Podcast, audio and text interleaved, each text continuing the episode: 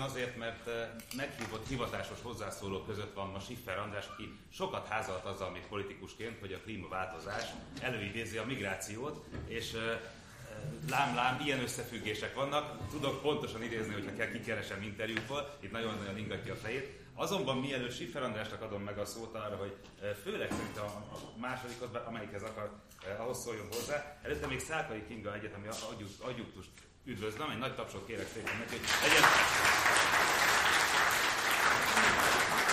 igen, legyen egy kis showműsor jelleg, ilyen táblákat majd föltartunk, hogy mikor kell tapsolni. És pontszámokat is kérni. Persze, igen, pontszám is lesz. Főleg biztonságpolitikai szempontból fog hozzászólni, amelyikhez akar ahhoz, a, ahhoz az előadáshoz. Úgyhogy meg is adom a szót, aztán utána a Schiffer Andrásnak, és utána pedig kinyitjuk a beszélgetést először az asztalnál. Lesz egy ilyen kis fankációs jelleg, hogy mindenki belevághat a másik szavába és, és közbeszólhat. Közben nyugodtan írja meg kérdéseket, amely kérdések eljutnak hozzám, azokat nem biztos, hogy fölteszem, csak ha jó. Úgyhogy írjanak, írjanak jó kérdéseket. Kinga, parancsoljon. Köszönöm szépen, és jó estét kívánok mindenkinek. Lehet így hallani, amit mondok hátul, és nagyszerű, köszönöm. Tehát az első kérdés, ami bennem fölmerült, amikor meghívást kaptam hozzászólóként, az az volt, hogy hát mit keresek én itt, hogyha biztonságpolitikával foglalkozom? Vajon nem az fog-e történni, hogy maga az én jelenlétem legitimálja azt, hogy a migráció egy biztonsági kihívás? Aztán most már egyébként egészen megnyugodtam, hiszen itt a félelem és a pánik jelenségek kapcsán úgy gondolom, hogy mindannyian jó helyen leszünk ma, de ennek kapcsán, tehát a biztonságpolitika és a migráció összefüggése kapcsán mindenképpen szeretném azzal kezdeni, hogy ha katonai biztonságról beszélgetnénk, akkor valóban meglehetősen aggályos és ellentmondásos lenne, hogy én itt ülök és migrációról beszélek katonai biztonságképpen. Tehát amikor azt mondom, hogy biztonság, akkor egy sokkal szélesebb biztonságfogalomra gondolok, amiben beleértem a politikai biztonságot, a gazdaságit, a társadalmit és természetesen a környezeti biztonságot, hogyha már klímaváltozásról fogunk beszélgetni. Egyébként kiváló labdákat kaptam, itt Stumpf András rögtön azzal kezdte, hogy az új jobb és baloldal talán amellett jöhet létre, hogy mitől is félünk valójában. Az emberek egyik része, ugye szerint a narratíva szerint a klímaváltozástól fél jobban, a másik fele pedig a migrációtól fél jobban. Na de mitől is félünk valójában? Mit is jelent ez, hogy félünk? Ugye, hogyha szeretném egy kicsit definíció formájába tenni, akkor talán azt mondanám, hogy valami olyan dolgot féltünk mindig, amit létbiztonságunk szempontjából fontosnak tartunk, ezt a dolgot, ezt a létbiztonságunk szempontjából nagyon fontos dolgot valami olyan fenyegeti, amivel szemben nekünk azonnal föl kell lépnünk, azonnal cselekednünk kell, hiszen holnap már nem leszünk itt, hogyha nem cselekszünk most. Szép-szép, de ezzel akkor ugye megint nem vagyunk beljebb.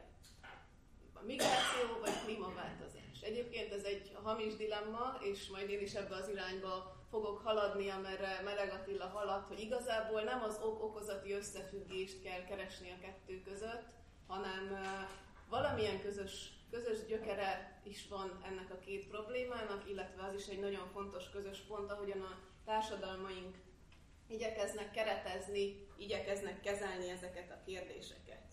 Tehát azt mondtam, hogy úgy érezzük, hogy ezek, hogy valamilyen értékeket, valamilyen számunkra fontos dolgokat fenyeget valamilyen létbiztonsági kihívás.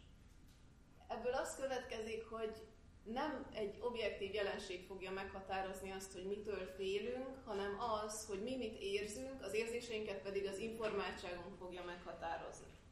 Ennek mentén megint csak nem lesz egy korai következtetés, hogyha azt mondjuk, hogy a biztonság maga mindig egy politikai tematizációnak a tárgya. Tehát nem arról van szó, hogy valami tökéletesen, objektíven, kézzelfoghatóan fenyegeti a biztonságunkat, illetve azt az értéket, amiről beszélünk, hiszen ez általában a jövőbe mutat ez a fogalom, tehát egy jövőre vonatkozó spekulációt jelent, egy szubjektív dolog, és folyamatosan változik is.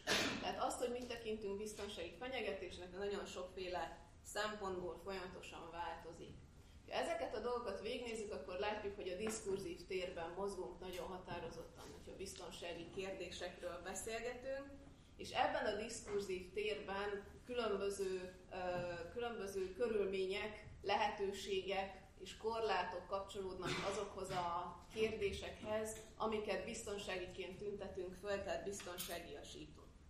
Hogyha fogunk egy kérdést, és biztonságiként tüntetjük föl, akkor annak az lesz az előnye, hogy arra a kérdésre allokálható erőforrások állnak rendelkezésre. Tehát ha valamilyen esetben sürgősen most kell cselekednünk, hogy megvédjük azt a dolgot, akkor bizony erőforrásokat is igénybe vehetünk ennek a kérdésnek a megoldására, és ez mindig egy preferencia, tehát az erőforrásaink végesek, mire fordítjuk őket, az bizony attól függ, hogy mit tekintünk prioritásnak, esetünkben mit tekintünk biztonsági kihívásnak. Migráció vagy klímaváltozás, ugye, maradván a, a kiindulási kérdésnél.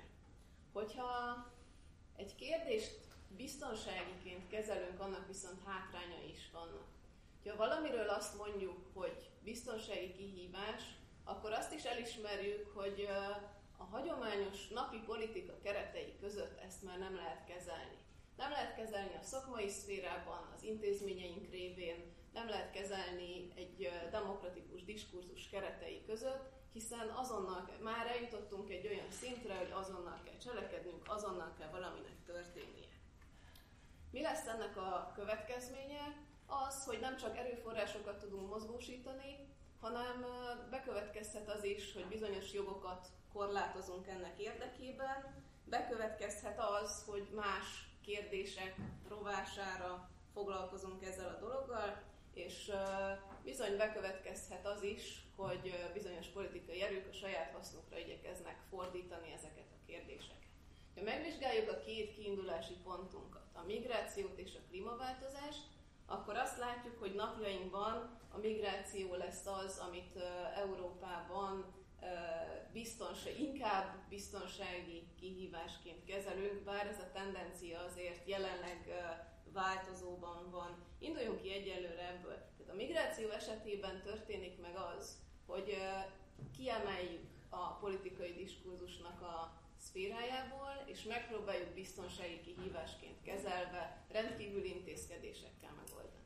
Ha visszautalok itt az identitás kérdésére, akkor amit Tallár Ferenc előadásából nagyon határozottan megtudhattunk, az az, hogy az identitások kapcsán a diskurzus, a párbeszéd az, ami, vezet, ami vezethet valamilyen irányba. Tehát a javasolt A javasolt irány az volt, hogy Európának, tehát hogyha ebben az orientalizmus, más, másság, ellentétek, sztereotípiák diskurzusban mozgunk, akkor bizony az identitással kapcsolatban egy szélesre nyitott, nagyszabású, igazán európai társadalmi diskurzus az, ami felé ebben a kérdésben érdemes lenne mozogni.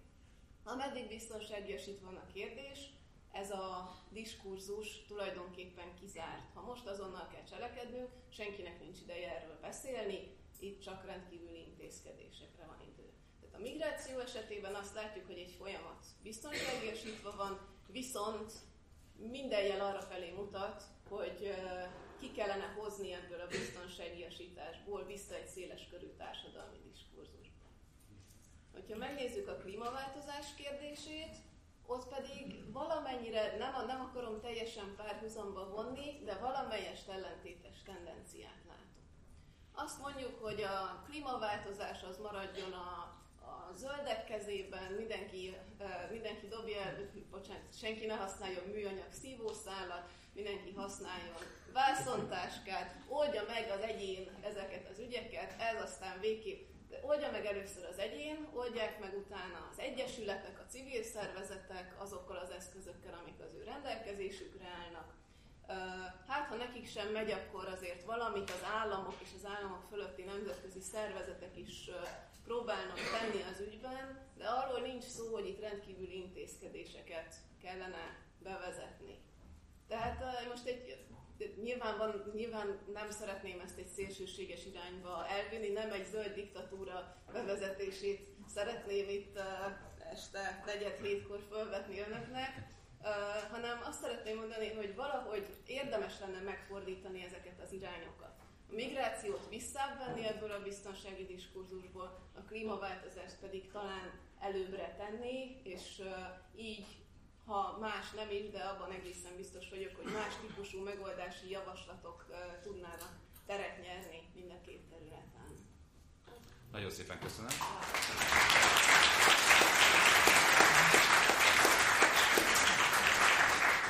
Utolsó hivatásos hozzászólóként Schiffer Andrást kérem meg, hogy főleg reagáljon azért arra, hogy gyakorlatilag hallottuk, hogy nincs oka pánikra. Tehát, hogy ráadásul összefüggés sincsen klímaváltozás és migráció között, tehát itt az idő, hogy másodjára is revidálja azokat az álláspontokat, amelyeket képviselt migrációval kapcsolatban. Ugye erre egyszer már sor került, pont akkor, na mindegy, ezt tudjuk a magyar politika történetből, tehát a szó akkor Schiffer András.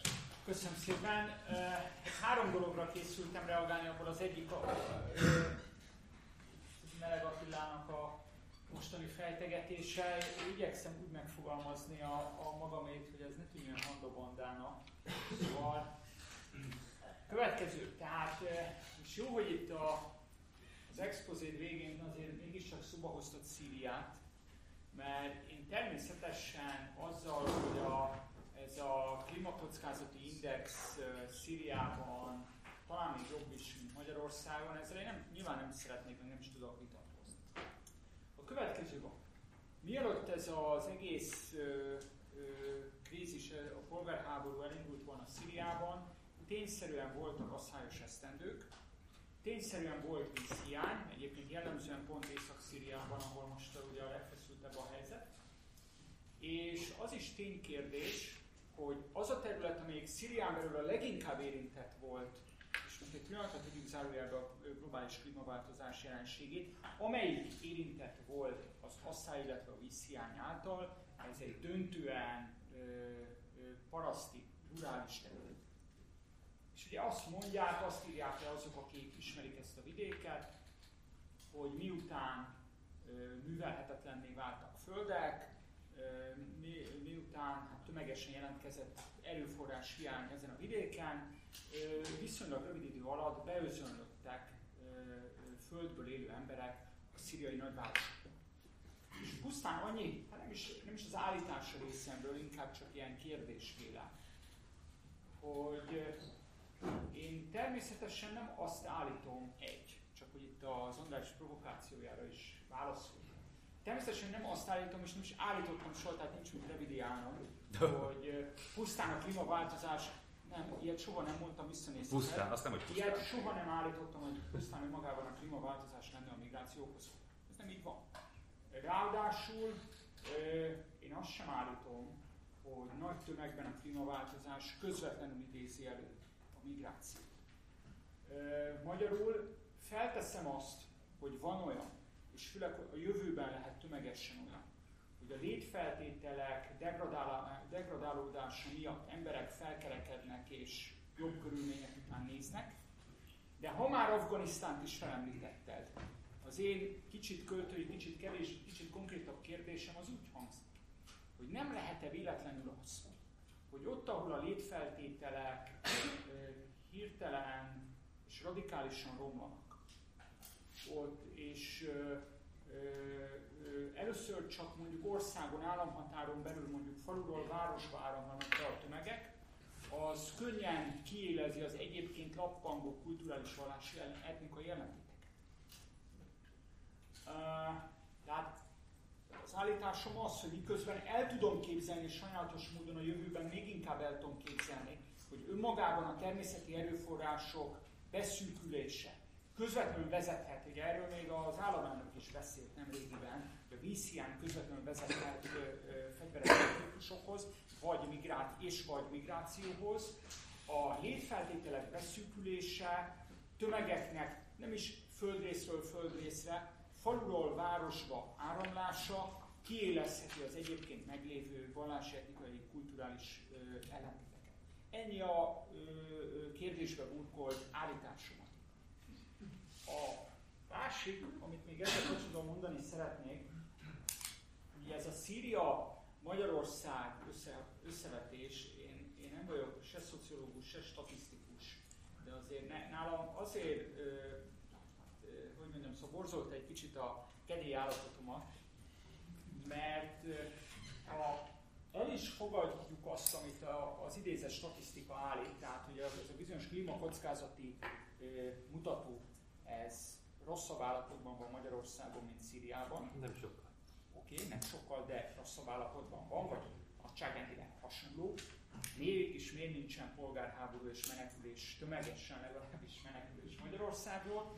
Nem lehet, hogy azért, mert nem mindegy az, hogy a klímaváltozás által, vagy a klímaváltozása által is előidézett degradációja a létfeltételeknek egész másként hat egy alapvetően ö, paraszti ö, társadalomra, mint, a, mint egy többé-kevésbé, tehát azért mégiscsak egy, egy leegyszerűsítve iparinak nevezhető, és az európai integráció részeként ö, ö, kóvájgó társadalom.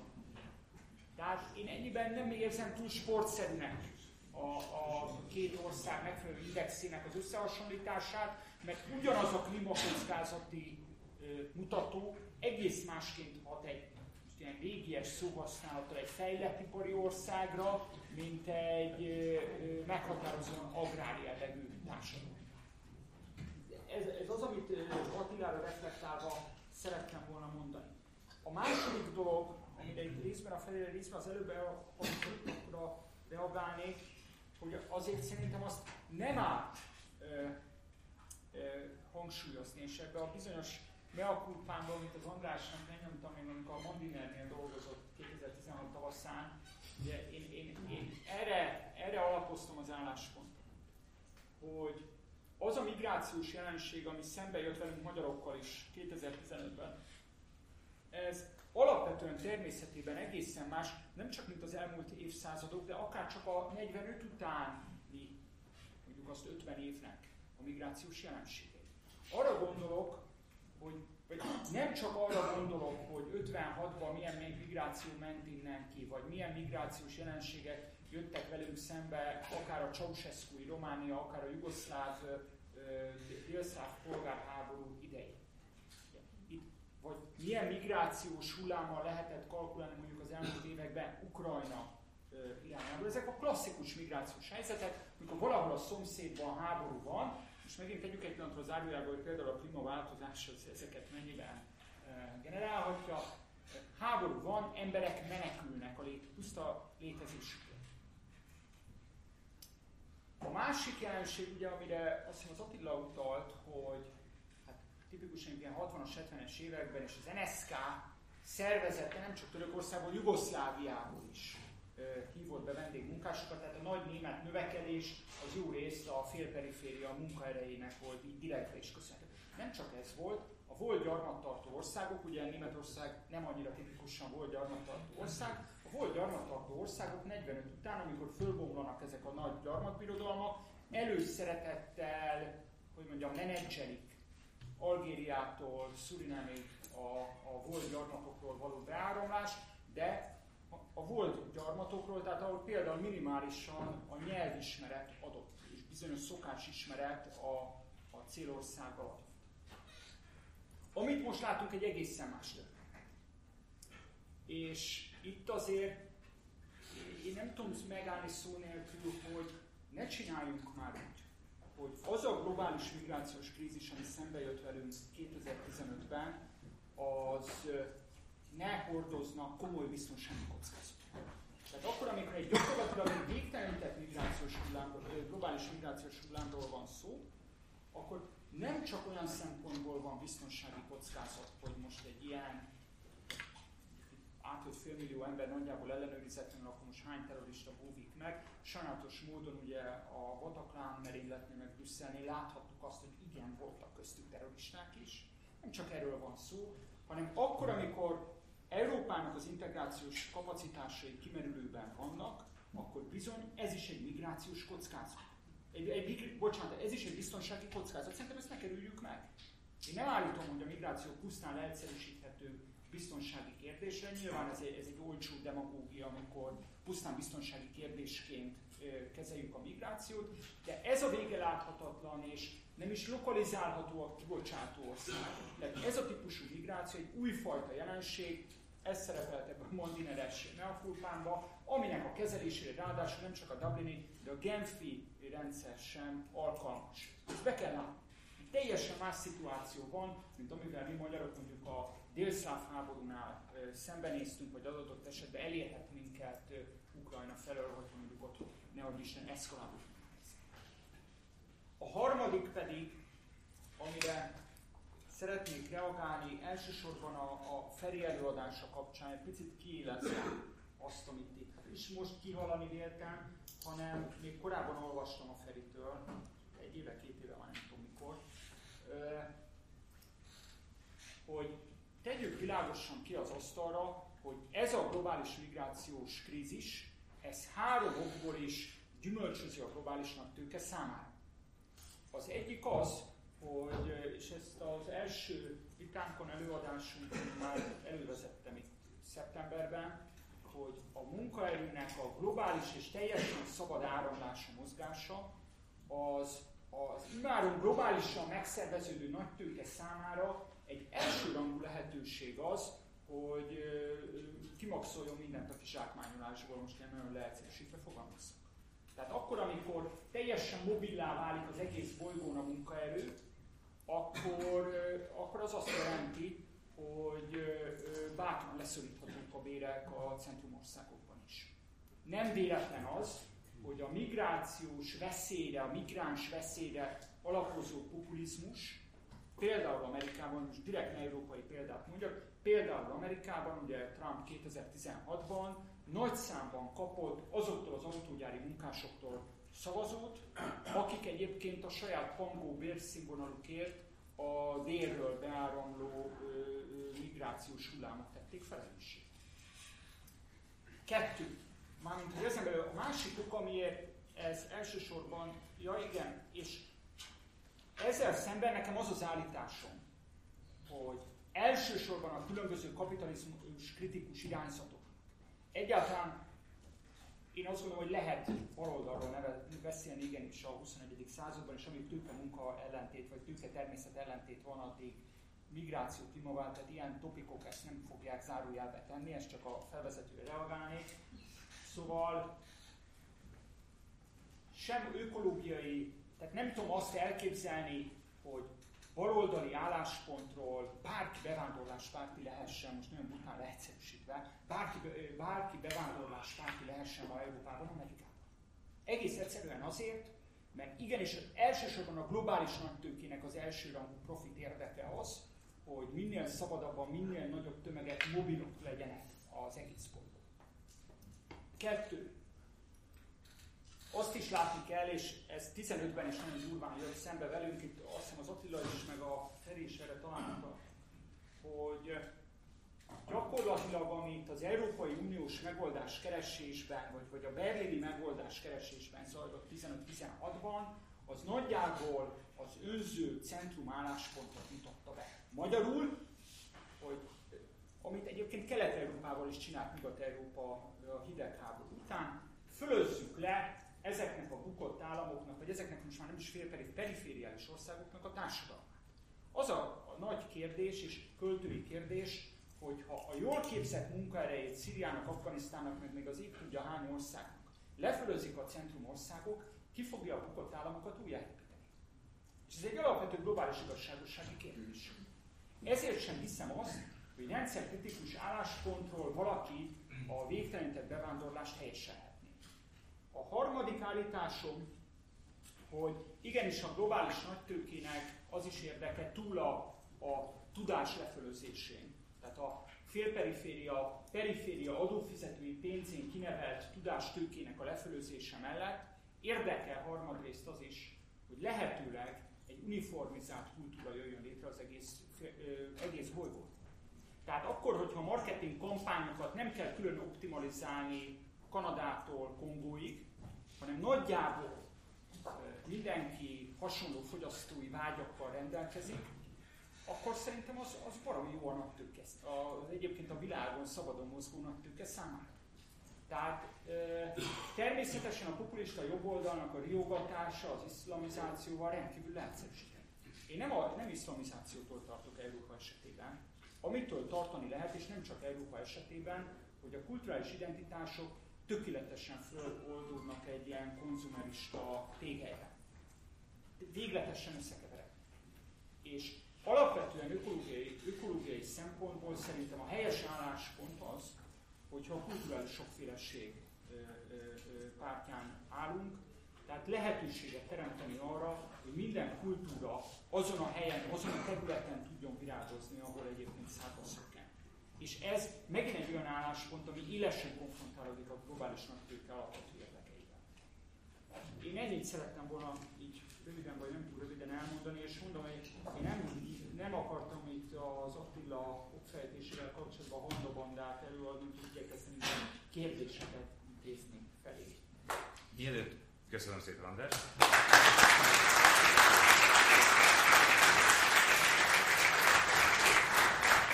Mielőtt